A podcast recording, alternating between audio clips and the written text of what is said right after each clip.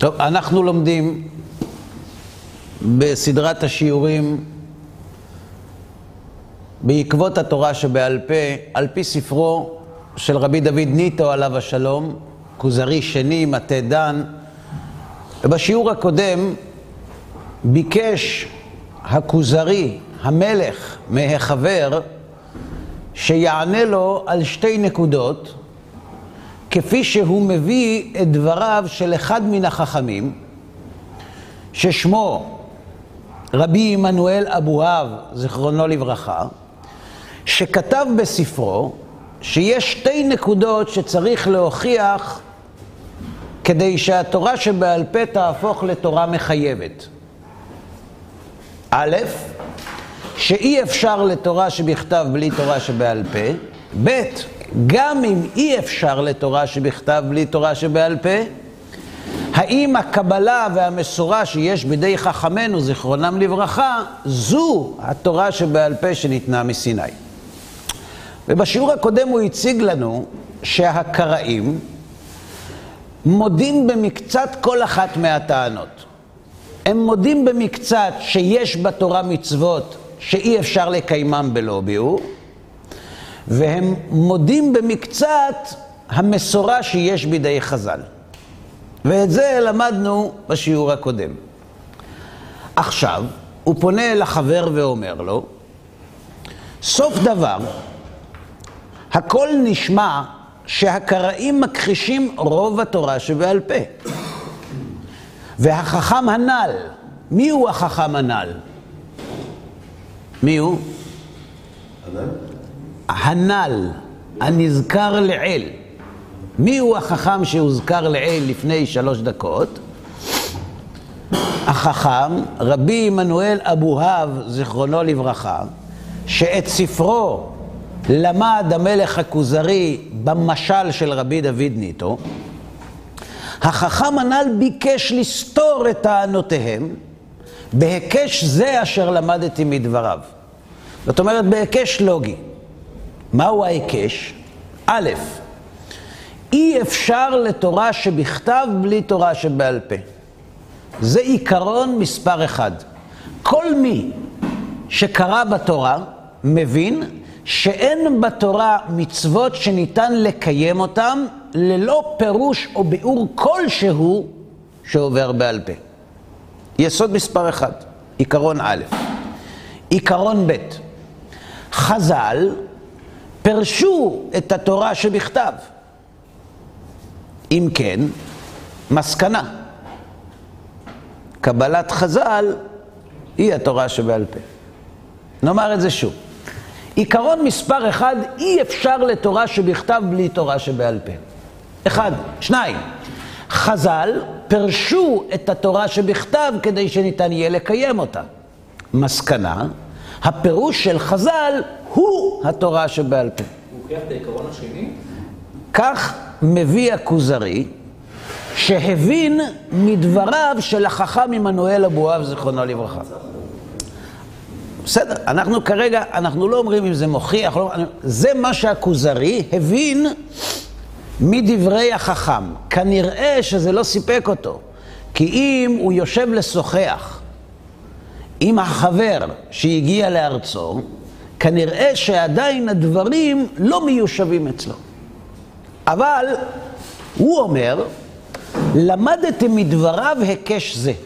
א', אי אפשר לתורה שבכתב בלי תורה שבעל פה, ב', חז"ל פירשו את התורה שבכתב, מסקנה, הפירוש של חז"ל הוא התורה שבעל פה.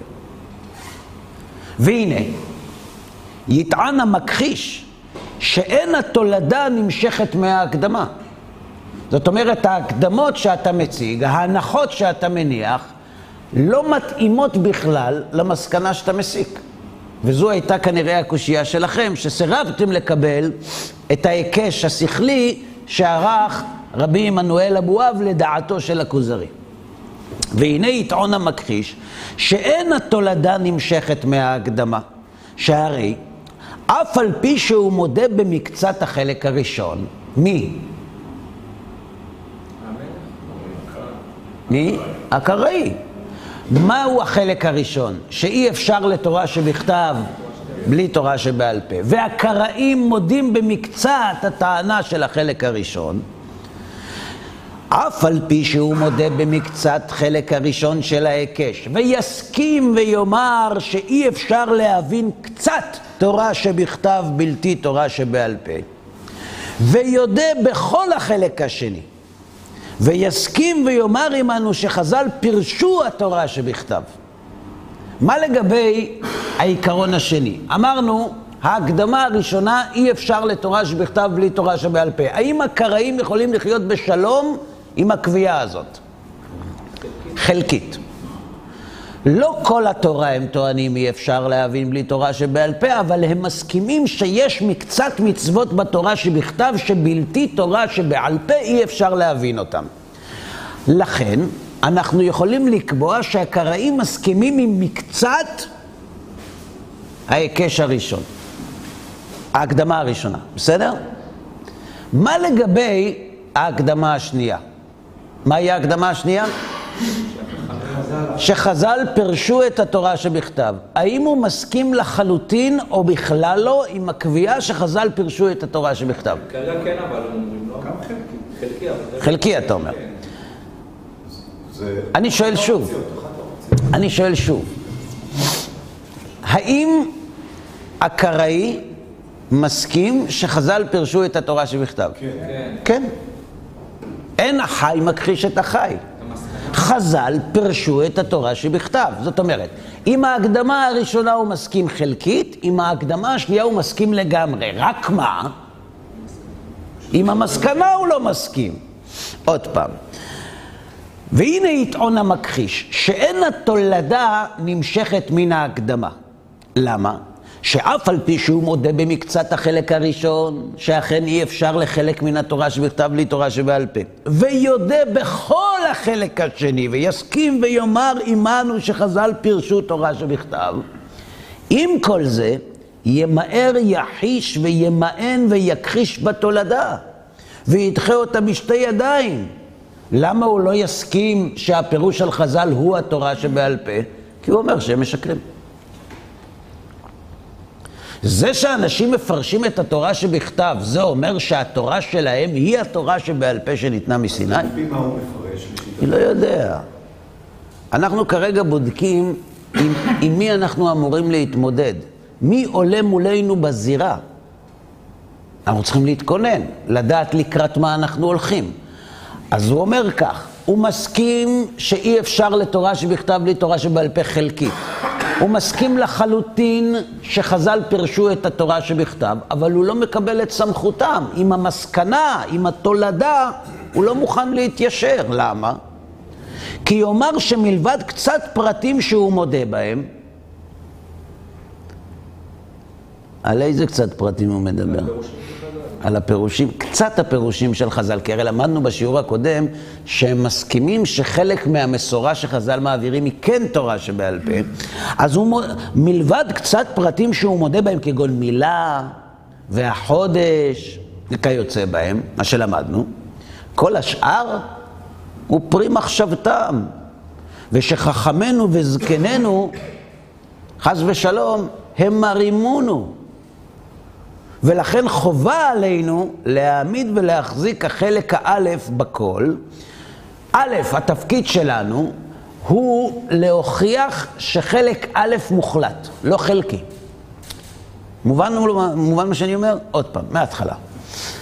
אנחנו למדנו בסוף, בשיעור הקודם, שיש שתי נקודות שצריכות ליבון. א', האם אפשר לתורה שבכתב בלי תורה שבעל פה? ב', האם הפירוש שחז"ל פירשו את התורה שבכתב הוא התורה שבעל פה? אמרנו בשיעור הקודם שהם מסכימים חלקית עם העיקרון שאי אפשר לתורה שבכתב בלי תורה שבעל פה, נכון? הם מסכימים גם חלקית שחלק מהמסורה ומהביאורים שחז"ל מעבירים לנו זה לא ביאורים שלהם, אלא אכן הם ניתנו יחד עם התורה שבכתב. עד כאן בסדר? יפה. עכשיו נעבור להיקש. ההיקש של רבי עמנואל אבואב אומר כך, אי אפשר לתורה שבכתב בלי תורה שבעל פה. א', ב', חכמי ישראל פירשו את התורה שבכתב. ג', מסקנה, הפירוש של חז"ל, התורה שבכתב, הוא התורה שבעל פה. נעבור לבית המדרש של הקראי. שואלים את הקראי, האם אתה מסכים עם העיקרון שאי אפשר לתורה שבכתב בלי תורה שבעל פה? הוא אומר חלקית, לא לגמרי. יש הרבה מצוות שאני טוען שאפשר להבין אותן על ידי החיפוש השכלי בתורה. לגבי הקביעה שחז"ל פירשו את התורה שבכתב, אני מסכים איתך לגמרי. בטח שהם עשו את זה, וזו בדיוק הבעיה לפי דעתו של הקראי. ולכן הוא לא מוכן לקבל את התולדה, דהיינו את המסקנה, שהפירוש של חז"ל הוא התורה שבעל פה. כי מלבד חלק מהמסורה, שהוא מסכים שחז"ל אכן העבירו, את כל השאר, טוען הקראי, חכמי ישראל חס ושלום, המציאו מדעתם. איך הקראי יענה לטענה ש... כל אחד יש לו שכל אחר. עובדה היא שמה שהרב לימד אותנו, שיש דעות שונות בקיום התורה שבעל פה, בליבא דקראי. אני חוזר על השאלה שלך. אז איך יענה הקראי על השאלה, אם צריך לחפש עם השכל בתורה, לכל אחד יש שכל אחר? זו השאלה שלך? תשובה, כך גזרה חוכמתו. בסדר? אפשר להמשיך? זה בכלל לא קשור לנושא שאנחנו עוסקים בו עכשיו. לקראי יש בעיה. זה שלקראי יש בעיה זה אומר שאנחנו צודקים? זה שלקראי אין הסבר למסורה שלו, זה אומר שהמסורה שלנו היא הנכונה? אנחנו צריכים קודם כל לבדוק עם מה הקראי מסכים ועם מה לא. הוא מסכים שחלק מהתורה שבכתב חייבת ביור? בעל פה הוא מסכים או לא? כן. אבל גם החלק השני הוא משתמך על השכל. אז יש פה בעיה אם השכל הוא נותן מענה. אבל לא ככה לומדים חשבון. השאלה היא, האם אתה מסכים איתי שהקראי יודע שתורה שבכתב זקוקה במקומות מסוימים לביאור? כן? בשאר המקומות לא? לא. אז איפה צריך את השכל? בשאר המקומות. אני אסביר שוב. הקראי אומר, אני מסכים שיש חלק מהמצוות שגם אם יהיה לך הרבה מאוד שכל, אתה לא תדע להסביר אותם, ולכן אנחנו זקוקים למסורה. שאר המצוות לא צריך מסורה, מספיק שכל.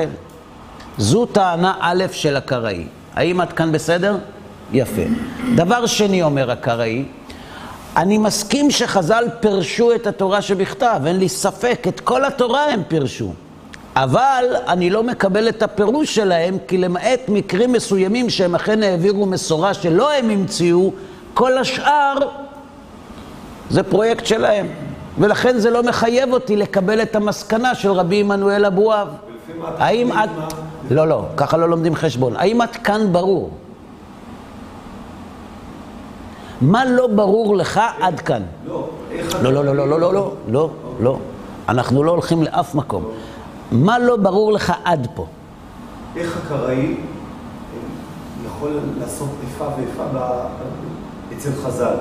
כאילו, אתה אומר, זה כן, זה לא, זו שאלה, זו שאלה ששאלנו בשיעור הקודם, והקשינו על הקראים. אתה לא יכול לבוא לבית משפט ולהגיד שנסח הטאבו הזה הוא אמין, אותנטי, מקורי, ולכן אתה צריך להוציא, אדוני השופט, את ה... אדם מן הבית שהוא גר בו כי הבית שלי, ומחר לבוא ולהגיד שהשטר מזויף. בסדר, זו בעיה, אבל קודם כל אנחנו מתמודדים עם מה הקראים טוענים. אנחנו לא באים לסתור את דעתם, אנחנו כרגע מתבודדים עם הטיעון שלהם. והם אומרים כך, לגבי התורה שבכתב, אנחנו מסכימים שחלק מהמצוות בלתי ניתנות להבנה שכלית ללא ביאור בעל פה. בסדר? ב', אני מסכים שחז"ל פירשו את התורה שבכתב, אבל את המסקנה של רבי עמנואל אבואב אני לא מוכן לקבל, כי זה שצריך תורה שבעל פה לחלק מהתורה שבכתב, זה עדיין לא אומר שמה שחז"ל פירשו זו התורה שבעל פה, ולכן הוא מסרב לקבל את זה. אז מה זו התורה שבעל פה שיש בידי חז"ל? הוא אומר זיוף. אז מה אנחנו צריכים לעשות? דבר ראשון, להוכיח, וכשאני אומר להוכיח, אני מתכוון להוכיח במלוא מובן המילה. לא להוכיח למשוכנעים. להוכיח מעבר לכל ספק שלא רק חלק מהמצוות זקוקות לביאור, אלא כולן. דבר ראשון, נקרא בפנים. ולכן חובה עלינו להעמיד ולהחזיק החלק האלף בכל. מה זה החלק האלף? שאי אפשר לתורה שבכתב בלי תורה שבעל פה. אחר כך הם יתרוצצו ואנחנו נתרוצץ להוכיח המסורה של מי היא הנכונה. אבל קודם כל צריך להוכיח שאי אפשר לתורה שבכתב בלי תורה שבעל פה. לא ליד, לא כמו, לא בערך, אי אפשר. ולכן מי שירצה להכחיש תורה שבעל פה, למעשה יצטרך להכחיש את מה? את התורה שבכתב. ולהורות שהתולדה היא אמיתית. כלומר, להוכיח א', שאי אפשר לתורה שבכתב בלי תורה שבעל פה, ב', להראות שהמסורה שיש בידי חז"ל היא המסורה האמיתית וממילא התולדה מחויבת. ברור? ובכן, אמיתת קבלת חכמינו זיכרונם לברכה. כארץ תוציא צמחה, ויכירו וידעו כל יושבי תבל, כי מה שהורונו ולימדונו בפירוש התורה, הוא אשר דיבר השם אל משה. זאת אומרת, כרגע בבית המשפט, עורך הדין מציג, מציג... נאום פתיחה. את ה... בדיוק, זה נאום הפתיחה שלו. הוא מציג את היעד. אדוני השופט, מה אני הולך להוכיח במשפט הזה? א', מה? כי מה שהורונו ולימדונו בפירוש התורה, מי? חז"ל. חז"ל, הוא אשר דיבר השם אל משה עבדו בסיני. ולפי שעד עכשיו אין גם אחד מחכמי ישראל האחרונים שידבר מהעניין הזה. כיוון שלא ראינו עד עכשיו אף אחד שעסק בזה, אלא מעט, ודרך כלל, למה אף אחד לא עסק בזה? לא היה צורך. כי לא היה צורך, נכון? מתי מתקינים אה, אה, ברמזורים, מתי מתקינים מערכת שמע לעיוורים? כשיש עיוורים. מתי צריך להוכיח משהו בבית משפט? כשיש מערערים על המציאות. אבל כל עוד שאף אחד לא תובע אותי לבית משפט, אני לא צריך להוכיח שום דבר. בטח לא להשקיע זמן ועמל ומחשבה, כי הדברים מובנים מאליהם. כלומר, המציאות הולידה צורך חדש. אם בתקופת רבנו סעדיה המציאות הולידה צורך לנסח עשרה עיקרים לאמונה, ולאחר מכן הרמב"ם עם י"ג העיקרים, ולאחר מכן אחרים, עם פחות, עם שישה, עם שלושה, מפני שהיה צורך בניסוח העיקרים. אותו דבר גם כאן. זה שלא מצאנו אף אחד עד היום, זה לא כי האחרונים גדולים מן הראשונים. להפך. כי בדור שלנו רבו העברים. שאלו פעם את אחד מגדולי ישראל, למה החידושים של הראשונים לא מורכבים כל כך כמו החידושים של האחרונים. אתה לומד ספרי, תודה רבה, תבורך. אתה לומד ספרי האחרונים, אתה רואה פלפולים, מערכה א', מערכה ב', ושם כתוב כך, ומביאה מכאן, ומעמיד יסוד, ועושה חילוקים. כשאתה לומד ריטווה, רבי יום טוב, מי זה הריטווה? זה לא רחוב. רבי יום טוב הסיבילי. רבי, רבנו יום טוב מסיביליה. או אתה לומד רבנו משה בן נחמן, חידושי הרמב"ן. או אתה לומד את רבנו אשר, או שאתה לומד, כל מי שאתה לומד מדברי הראשונים, אתה מוצא שאלה, תשובה. לא, לא נוצץ כל כך. למה? הם היו יותר גדולים. אז הוא אמר תשובה מאוד פשוטה. אדם שנמצא בתוך מבוך והוא עיוור, הוא עושה כל כך הרבה ניסויים עד שבסופו של דבר הוא יוצא ואתה אומר, איזה גאון! איזה גאון! תראה, בלי לראות מהמבוך הוא יצא. ומישהו פיקח, הוא יוצא ישר. כלומר, הפלפול לא תמיד מעיד על חוכמה יתרה. בסדר? אז למה עד היום לא למדנו? למה לא כתבנו? למה לא היו ספרים בנושא? ולפי שעד עכשיו אין גם אחד מחכמי ישראל האחרונים שידבר מהעניין הזה, אלא מעט. ודרך כלל, גם כן לא, לא, ממש, לא, לא אנטיביוטית, לא נקודתית, מלאם ליבם למכחישים להרחיב פה ולהאריך לשון נגד הראשונים. הם ניצלו את העובדה שאף אחד לא עסק בנושא, כיוון שלא היה בו צורך, והם השתלחו בחכמי ישראל לאמור, רדפו ותפסום כי אין מציל, אין מי שיגן עליהם, זה פסוק בתהילים, אין מי שיגן עליהם. אפשר להגיד על החרדים מה שרוצים. אף אחד אין להם עדאללה ואין להם שום ארגון שיגן עליהם. עד כדי כך שכאשר תוקפים את הציבור החרדי וקם מישהו ומתנגד, כולם בהלם, איך הוא מעז להביע ביקורת. אמנם, ברוך השם, קם ארגון שהחליט להשיב מלחמה שער. האגודה לזכויות חז"ל. ברוך השם, אשר לא השבית להם גואל היום, ובוטח אני בחסדו. מי זה? מי בוטח? המלך. המלך שטרוד מאוד עם העם שלו, שקשה להם לקבל את התורה שבעל פה, למרות שהם קיבלו עליהם את התורה שבכתב. בוטח אני בחסדו שתהיה להם למחסה ולמסתור. מי יהיה להם למחסה? החבר.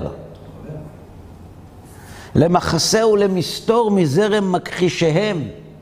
וליבי אומר לי, כי לא לשטף מים רבים הובאת הנה. זה לא עניין שהייתה סערה ובגלל זה הגעת לפה. רק השם אלוהים שלחך למלאות מקום אשר הניחו לנו אבותינו. למלא את החסר שאבותיי ואבותיך, אבי הכוזרי ואביך החבר בספרו של רבי יהודה הלוי, הניחו לנו מקום כי הם לא עסקו בהרחבה בתורה שבעל פה, ולמען יוסר הסיר הזה מארץ יהודה ומכרם השם צבאות בית ישראל. בסדר? ואתה, אהובי חבר, התחזק, והיה לבן חיל, אל תירא, אל תחת, זו משימה לאומית. כותב רבי דוד ניטו, ומניח בפיו של הכוזרי את הצורך הגדול שהיה בתקופתו, צורך לאומי ממש, לעסוק באמיתותה של התורה שבעל פה, כדי לאפשר לאנוסים לשוב לצור מחצבתם בדרך מתוקנת ולא בדרך עקומה. ואהיה לבן חיל והרק חנית, וסגור לקראת מכחישי אמיתת חז"ל שלומי אמוני ישראל. אגור נא, אזור נא כגבר חלציך, אשאלך והודיעני, הראיות שיש לך על תורה שבעל פה, ומה ראית על ככה, ומה הגיע אליך, הוא משתמש בלשונות מן התנ"ך, גם בלשון איוב וגם בלשון מגילת אסתר, והשיב החורפי, זה לשון תהילים, והשיב החורפי דבר כי בטחתי בדבריך, והשיב החורפי קדושים אשר בגן עדן אלוהים המה. דבר, או דבר.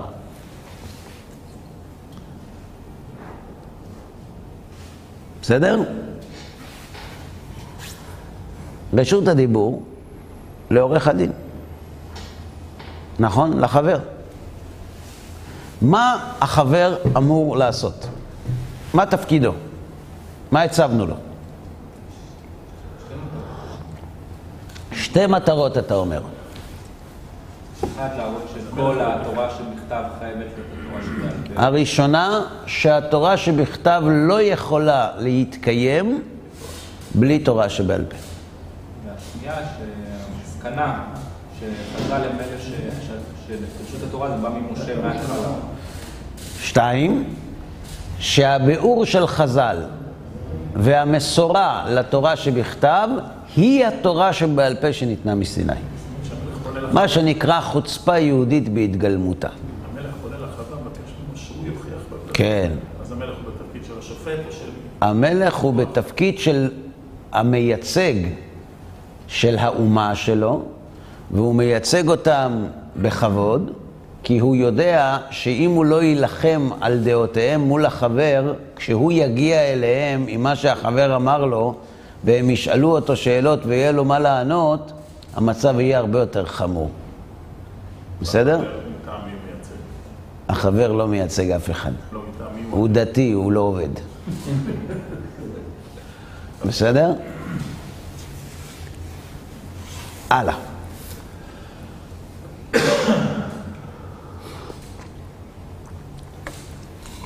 עכשיו תראו, הדרך של החבר היא דרך מעניינת, כי הוא לא מציג את הטענות הסופיות. רבי דוד ניטו עושה כאן מהלך מבחינה ספרותית מעניין. הוא מעלה, הוא שם בפי החבר טיעון שהכוזרי סותר אותו, והוא מחייב את החבר לתת טיעון אחר. למה הוא לא נותן את הטיעון האחר ישר? כי הוא רוצה להראות לנו את התהליך. אין בטיעון הראשון, גם אם הוא נופל, הוא לא ריק לגמרי. ברגע שהטיעון השני מגיע על, פני הטיעון הראשון, אחרי הטיעון הראשון, הוא נותן עוד נופח לטיעון השני. ולכן, גם כשאנחנו ניתקל כאן בטיעונים שאחר כך דוחים אותם, כשנגיע לטיעון המושלם, אנחנו נראה שבטיעון הראשוני גם יש משהו שנותן צבע לטיעון שבא אחריו. בסדר? בואו נקרא ביחד. אמר החבר, אנחנו באות ב' בוויכוח ראשון. למעשה, כאן הסיפור מתחיל. עד כאן היו לנו הקדמות, היו לנו דרשות של המלך, עכשיו החבר מתחיל לדבר.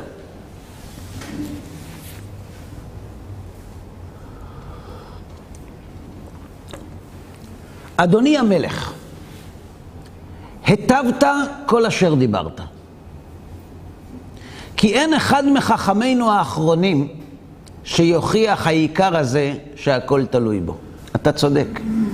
באמת אין ספר כזה שמוכיח את העיקר שהכל תלוי בו. דהיינו, שפירוש חז"ל על התורה והמצוות הוא התורה שבעל פה שקיבל משה מסיני. נכון, אתה צודק. אם היה דבר כזה, הייתי פשוט מפנה אותך לשם.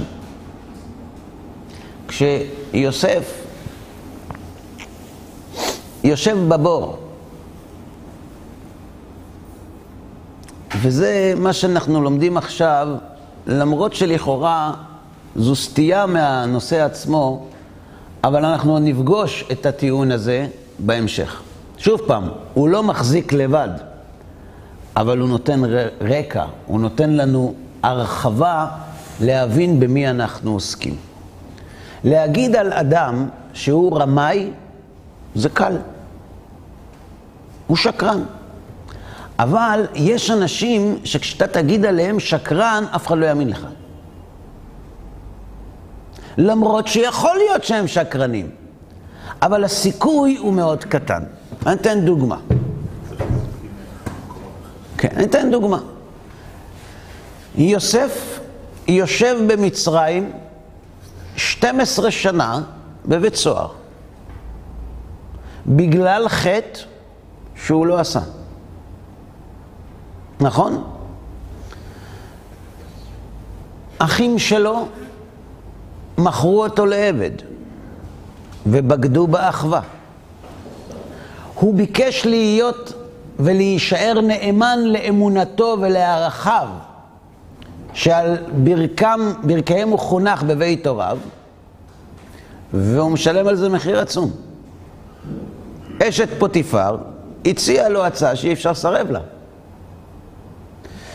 בוא, נהרוג את uh, פוטיפר, אתה תתחתן איתי, והשמיים הם הגבול.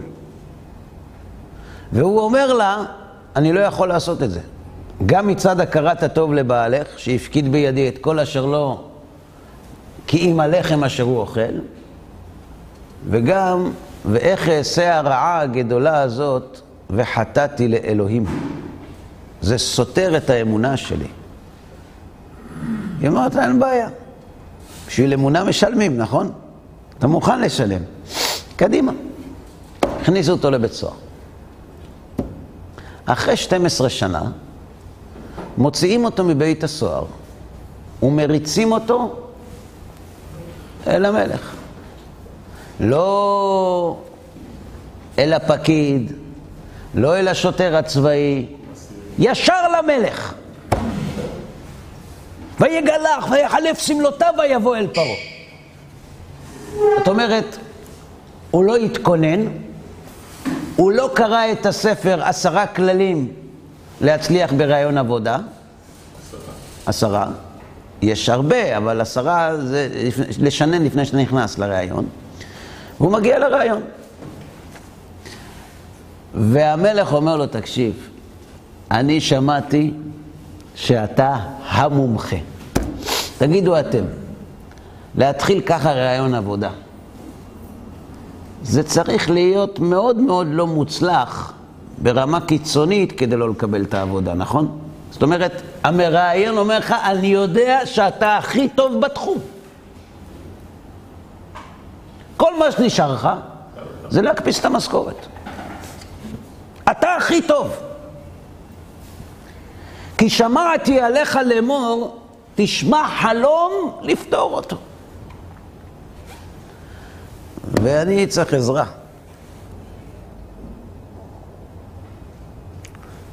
אומר לו יוסף, בלעדיי, אלוהים יענה את שלום פרעה. אותו אלוהים שיוסף ירא, ובעבור יראתו אותו, הוא יושב 12 שנה בבית סוהר, את אותו אלוה הוא מציג לפני פרעה כשהוא יודע מה דעתו של פרעה על אלוהי העברים, ואומר לו, דע לך, אני לא יודע כלום. זה רק הוא.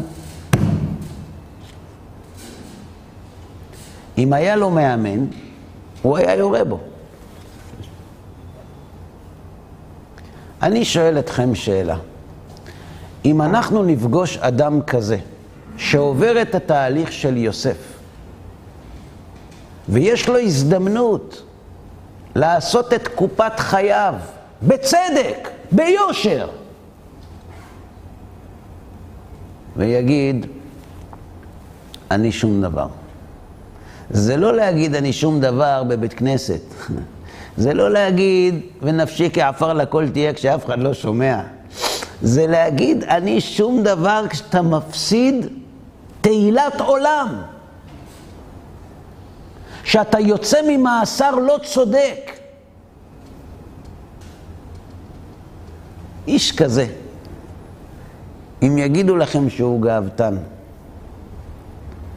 תצטרכו לשכנע אותנו מאוד, נכון? זה בדיוק מה שביקשתי לומר. כשאומרים על אנשים, הם רמאים, הם מעצמם, הם לקחו שלטון על הציבור, הם מסתוררים ומורים, זה מאוד פופוליסטי לומר את זה. הרבנים הם ככה.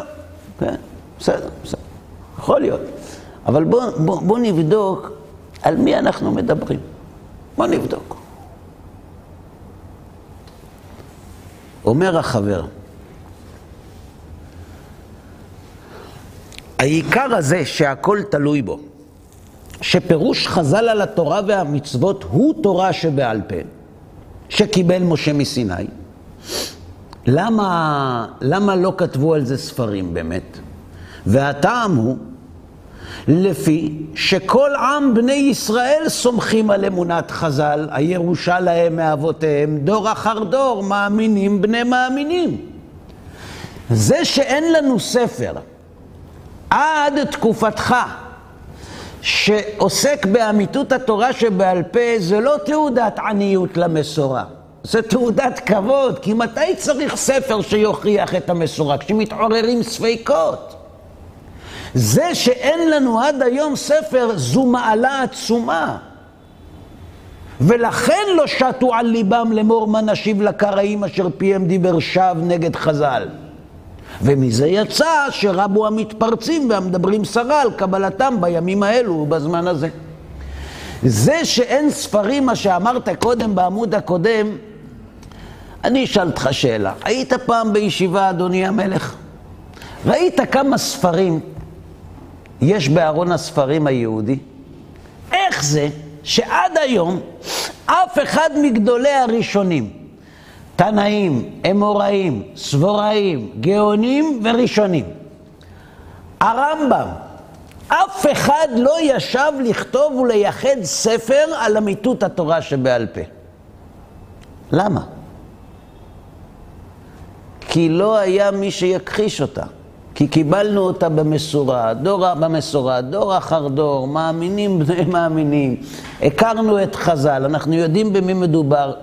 לאף אחד לא עלה בדעתו שיש כאן שקל. אלא, כיוון שלא היה מי שיעסוק בנושא, לקראים היה כר נרחב. ותמיד מי שנלחם בחכמי ישראל, יש לו לקוחות. יש לו לקוחות, זה תמיד ככה. יש לו לקוחות. למה? כי מי נלחם, מי שנלחם, למי יש חשבון עם חכמי ישראל? למי שחכמי ישראל מגבילים את הרצון שלו. העם היה בוכה למשפחותיו במדבר כשמשה רבנו אסר להם את האריות. כשאתה מגביל מישהו, הוא נלחם במקביל. לכן תמיד אם תדברו נגד חכמי ישראל, חס ושלום, תמיד תמצאו יש קליינטים. ושיראו לכם שחכמי ישראל הם לא רגישים, והם לא הומניים, ואיך הם עושים דבר כזה, ומסכנה האישה, ולמה ההלכה לא מתחשבת בה. לא שמענו את זה כשאומרים על החוק, או על בית המשפט. זה לא שמענו. זה החוק. אבל כשמדובר בהלכה, או כשמדובר בחכמי ישראל, תמיד, תבדקו, תראו, תמיד יראו לכם את הצד הלא מוסרי והלא הומני שבפסיקה ההלכתית. למה? כי האדם בטבעו שואף לצדק, וכשהוא רואה עוול, הוא ישר מזדהה עם עוול, וככה אפשר להיכנס בחכמי ישראל חופשי חופשי, וכמו שאמרנו, אין להם עדלה. ברור? כן, בבקשה. איך מסתדרת הסתירה הזו, או לכאורה סתירה שמצד אחד אומר לפי שכל עם בני ישראל סומכים על אמונת חז"ל, הוא לא אומר רוב, הוא לא אומר כל עם בני ישראל סומכים על אמונת חז"ל, הירושה להם מאבותיהם דור דור לדור, ומצד שני, פתאום רבו המתפרצים ומדברים סרה על, על קבלתם. אני חוזר על השאלה שלך. אתה שואל, אז אם כולם מאמינים בני מאמינים, איך רבו המתפרצים? תשובה. בתקופת הגאונים, ענן בן דוד לקח לעצמו דרך ופיתח לעצמו שיטה שהוא טוען והקראים טוענים שהיא שיטת הצדוקים ולאט לאט, כיוון שלא היה מי שיתנגד להם בצורה מסודרת ויוכיח את היסודות שאנחנו לומדים כאן עכשיו, כיוון שלא היה מי שיילחם בזרם, הזרם הלך והתעצם עד שהוא הגיע למימדים שבתקופת רבנו סעדיה, 25% מעם ישראל היו קראים. זו השאלה הגדולה בעצם. יפה, אבל כשאני מדבר איתך, אנחנו מדברים על לפני אלף שנה. אנחנו מדברים שעד ימי בית שני לא היה מי שפקפק באמינות המסורה של חז"ל. וגם הצדוקים נעלמו. לפחות הרעיון הצדוקי נעלם. הוא נתחדש לפני אלף שנה. לכן, צריכים אנו להודיע כי הם אמת ודבריהם אמת. גם הביאור של חז"ל הוא אמת, וגם אלה שהעבירו אותו היו אנשי אמת. וראשונה, הוכיח שכל המצוות, שימו לב, שניתנו מאת השם קודם תורת משה, היו בעל פה. זאת אומרת, השלב הראשון בבניין שאני עומד לבנות כאן, זה להוכיח שהמצוות הראשונות של האומה היו בעל פה. למה הוא עושה את זה?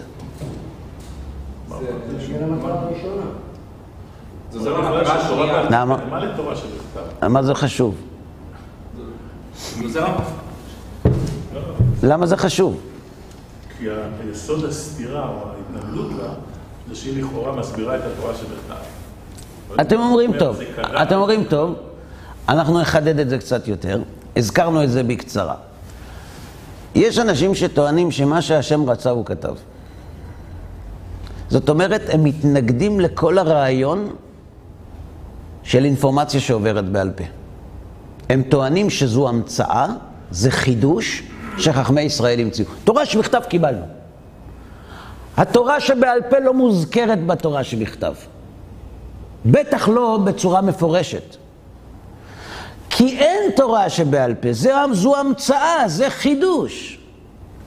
אומר החבר לכוזרי, תקשיב, אני אראה לך את ההפך. אני אראה לך שתורה כתובה זה חידוש.